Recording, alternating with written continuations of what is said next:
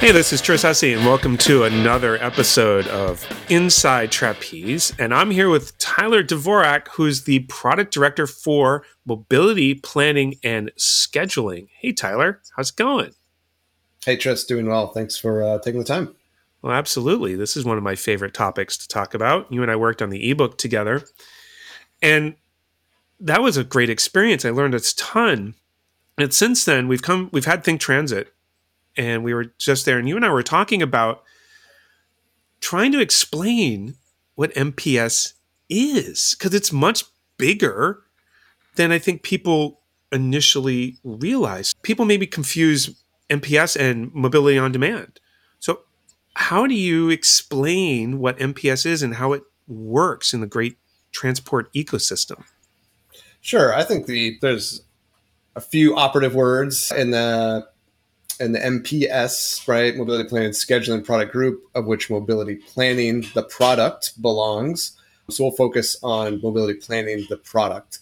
Obviously, I think people know what planning involves. Obviously, involves a lot, but we, we generally know what planning is. Mobility is the word that could probably use some clarification, although it is also one of those words that can have several meanings. But I ran across a definition that I really liked the other day, which is that mobility is more than transportation specifically. It's it's more about access, generally in terms of time, affordability, and safety. I thought that was a good way to kind of ground what we mean by mobility because uh, we want to take into account those additional things, not just point A to point B. And obviously, it's meant to be kind of an agnostic term. There's many types of mobility. And when we talk about differentiating mobility planning versus mobility on demand, uh, ultimately what we're talking about is a, a more agnostic process that looks at not just fixed route transit scheduling or fixed route transit planning, but also takes into account the larger array, and the vast and expanding array of transportation options of which are you know new ones are being invented every day. And so ultimately mobility planning is aspirational for sure right? Taking into account all these things is something that's not going to be something we do immediately. But that's where it's going right? That's what planners need to be able to do to be able to look at the larger system and and understand how people get around what they want access to and trying to come up with a coherent, useful, socially equitable, and of course, budget achievable transportation plan centered, generally speaking, on transit and in many cases fixed route transit. But it's more universal. I mean, that's what you said. It's aspirational. It's bigger than I think people would initially think it would be it seems that this is all part of this new public transit renaissance that's happened because of the pandemic, because of this inflection point. Do you think this is this has really made this big picture mindset, this this just change that we've all gone through? No doubt. Yeah, absolutely. You know, the pandemic I think accelerated some trends, right? Kind of put some pressure on some systems that were already starting to change and, largely accelerated that. There's a lot of areas where we could point to for that. But in terms of mobility, you know, the real goal is that we have a lot of existing ways to get around, but people generally just choose one, if you will, right? And if we can integrate those modes in some basic ways, we can unlock a lot of efficiencies and, and really make the you know, publicly provided and financed parts of transportation, transit, a lot more useful and, and uh, can make transit a lot more attractive to folks who, you know, maybe sitting in traffic wondering, why am I doing this every day? Well, it's probably because they feel that their personal car provides them some level of autonomy uh, or access or stability. And so ensuring that our transit systems can you know, approach that level uh, of stability, of reliability, of access to the things that matter, or even connecting people, you know, from short trips to their personal car to a park and ride to a larger transit network to get them to their job in an area that's congested, for example, right? It's not just get people out of personal cars into transit. For sure, that's what we love. But it's also about, hey, maybe people don't need to take their personal car all the way on their trip. Maybe they could take their personal car for part of the trip and then take transit the rest of the way.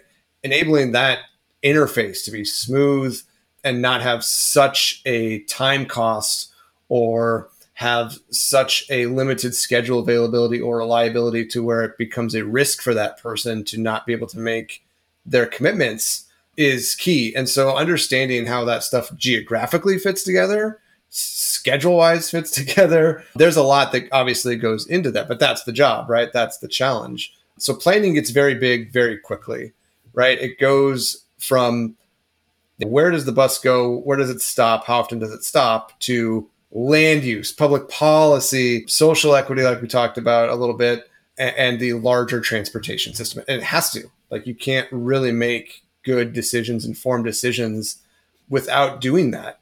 And so that's our job. That's the goal of the product is to to achieve that and do it incrementally, right? Over time, expand, expand into more and more areas that allow planners to get a bigger and bigger view as they go. Um, but yeah, certainly aspirational, but that's, you know, like we talked about, the pandemic has accelerated this trend and this push to a more multimodal integrated system that that ultimately needs to have a more responsive or certainly uh, you know kind of rider centric approach. I think we learned not to take our riders for granted. I think we learned not to take our transit for granted, which is which are two good things, right? We've really understood the value of those things, and I think ultimately that can lead to investment in transit, which mobility planning is enabled to help justify.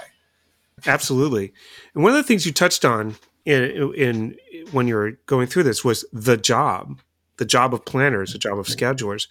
And one thing that you presented in your virtual Think Transit talk uh, over a year, about a year ago now, and in our ebook that was this Venn diagram of this continuum between planners, schedulers, and analysts, and how things have changed. And one of the the ways you've been work, you know, portraying MPS as a product is helping bridge gaps between jobs that have often been viewed as separate. How has that come together and how does MPS pull that off? For sure. The distinct, in many ways, roles of a business analyst, a planner, and a scheduler um, are are unique enough that yeah, it, it, it tends to be a different role at larger organizations, at least for each of those things. However, as we as anyone's experienced in any organization, this is completely universal. Pick an industry, it doesn't matter You've got specialists, but they need to be able to work together, share information effectively. And the sharing information effectively is always the challenge. That's how we get silos. Again, a universal organizational challenge for, for everybody globally. And so there's a lot of promise uh, in software to solve that problem. And that's because you can work from a common set of data and be basically be on the same page ultimately. Um, when you have different systems managing each steps of this process that don't talk to each other, it gets very difficult uh, to work well and obviously to share information effectively. It requires a person to either move the data manually through some sort of you know file transfer process or physically typing re-entering data in or taking verbal information from someone and you know then interpreting that and putting that you know, into your own system that you and your role are in charge of managing. At best it's extremely inefficient. And at worst it leads to communication breakdowns or no communication dead ends right? We did a bunch of work we did a bunch of analysis and it didn't go anywhere because you know, we couldn't you know, gain traction with the planning team, where the planning team came up with an awesome plan that they thought was awesome, but it sat on the shelf because when it came to implement it, it was just too hard, too much work, and we delayed it, and then we just never actually ended up doing anything. And so we end up with a drift, and we don't actually get to our customer needs, and it can be a negative cycle, right? And so these are very real things that happen. Silos are a problem. They exist, you know, for a reason many times because of that specialization of knowledge. But essentially, it's about allowing each of those distinct roles to positively impact the folks uh, downstream from them. And eventually, the stream is a circle, right? We go from analyzing to planning to scheduling to operationalization to analyzing the operationalization of the data. And it just goes in a circle and a cycle. And it's a beautiful thing when it's working quite well because it's a natural way to to iterate on on your system and constantly being improving it. However, if one link in that chain breaks or is weak, then you end up with systems that are more static very quickly. If one link in that chain breaks, then the system's not going to be able to respond very quickly or evolve very efficiently or effectively. And so, getting back to the software side of things, getting back to one common set of data, mobility planning is intended to really bridge the scheduler and the analyst through the planner at the end of the day, right? The the persona that uh, the, the role that would uh, be most affected by the mobility planning application is the role of transit planner, who, like we said, kind of sits between an analyst and a scheduler. And in essence, is in charge of taking the data analyst's findings and applying that to the actual transit system. And of course, taking all the other aspects into consideration when doing that, including, like we talked about, budget, rider feedback, priorities of board members, all kinds of stuff that they have to consider. But that's, again, backing it up with data and having that analyst's findings available to justify decisions is super important. And then ensuring that the plan you come up with as a planner can actually be implemented by a scheduler. Scheduler's main job is to not just say where the bus goes when it stops where it does, but more to the fact ensure that it can be delivered with the vehicle and driver limitations operationally that we have. Um, and so, if a planner is able to work with all these stakeholders and come up with a plan that is here's where the bus goes, here here's how, where it stops, and here's how often it stops there, and it's in line with what a scheduler or, or what our operational characteristics actually allow us to do, then that link becomes stronger between the planner and scheduler because the scheduler is going to respect the plan that's presented, right? The schedule that's presented to them, and and we can do that again because we we already have a scheduling system, right, with FX that's deployed, you know, all over North America, and we can leverage that to ensure that the plan we come up with is accurate. That is, that we're not coming up with a plan that we can't actually operationalize given our vehicle and driver constraints, and that we know the plan we're putting forth doesn't cost, you know, an outsized sum that can't the agency or the, the provider cannot afford. And so by by making sure we've covered all those bases, and there are many, we can then iterate, like I said, iterate faster, provide a schedule to a scheduler that's operationalized. And now that dynamic becomes stronger. And ideally, this facilitates not just data movement, but collaboration between these groups, right? We want these folks talking to each other.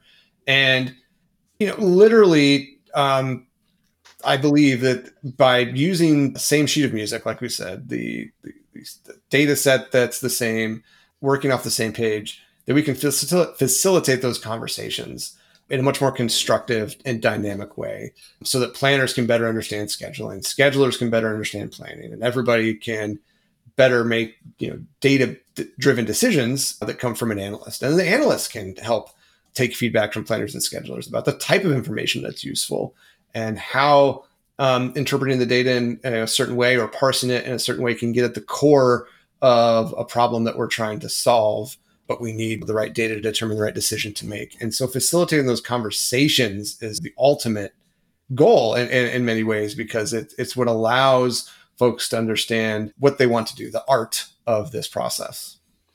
You touched on data a lot several times. And and good data is essential to what you're doing.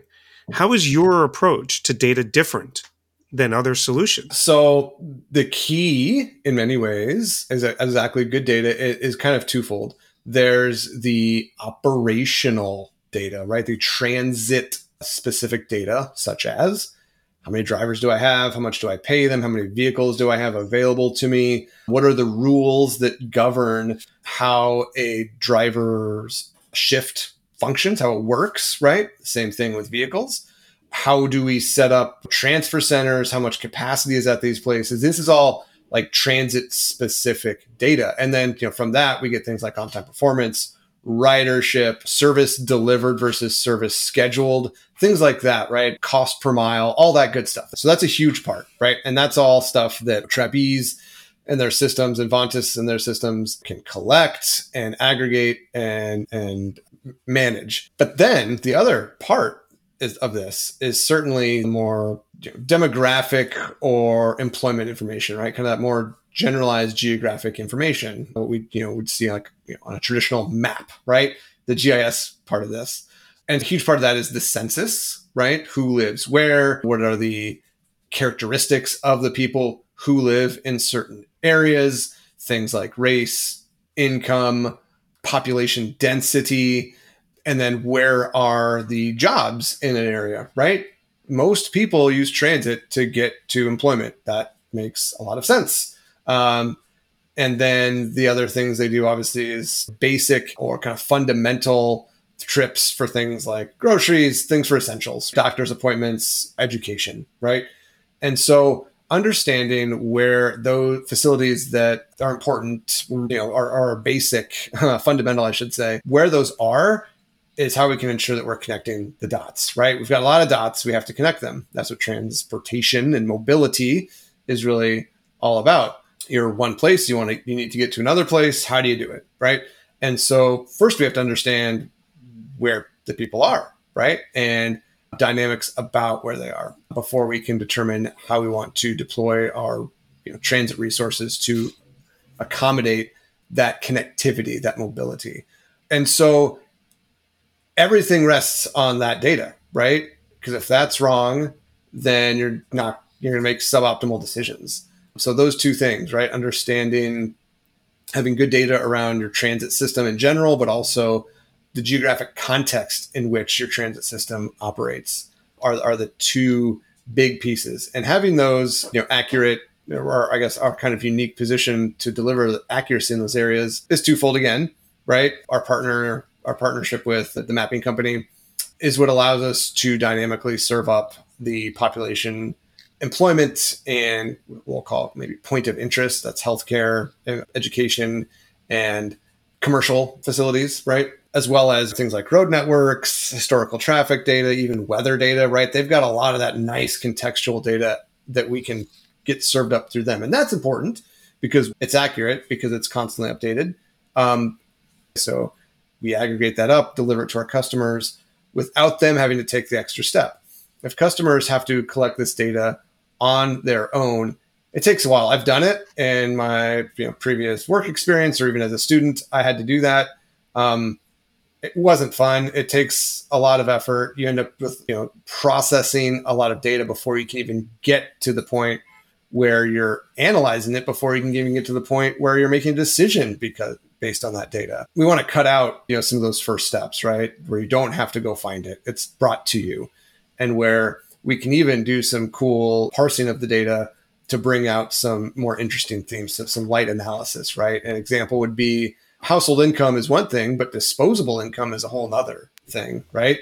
So bringing that type of information out can be can be good, especially when it comes to things like income, but also commuting profiles, preferences for populations based on age, race, income, etc. Can allow us to do some of that pre-processing. So that's how we get good, you know, geographic contextual data and then, like I mentioned, for decades, Trapeze has been collecting and has systems that collect and manage the transportation or the transit side of this data. Specifically, when it comes to fixed route and paratransit data, you know, we've got mountains of data that tell us how much a paratransit trip costs on average, right? Or what types of trips are being taken in a geographic area. We don't have to. We don't want to know who is it, who is taking those trips. We just would like to know for example, if we're going to change our service area and that's going to change our Americans with Disabilities Act boundary, our ADA boundary in the States, who's that impact?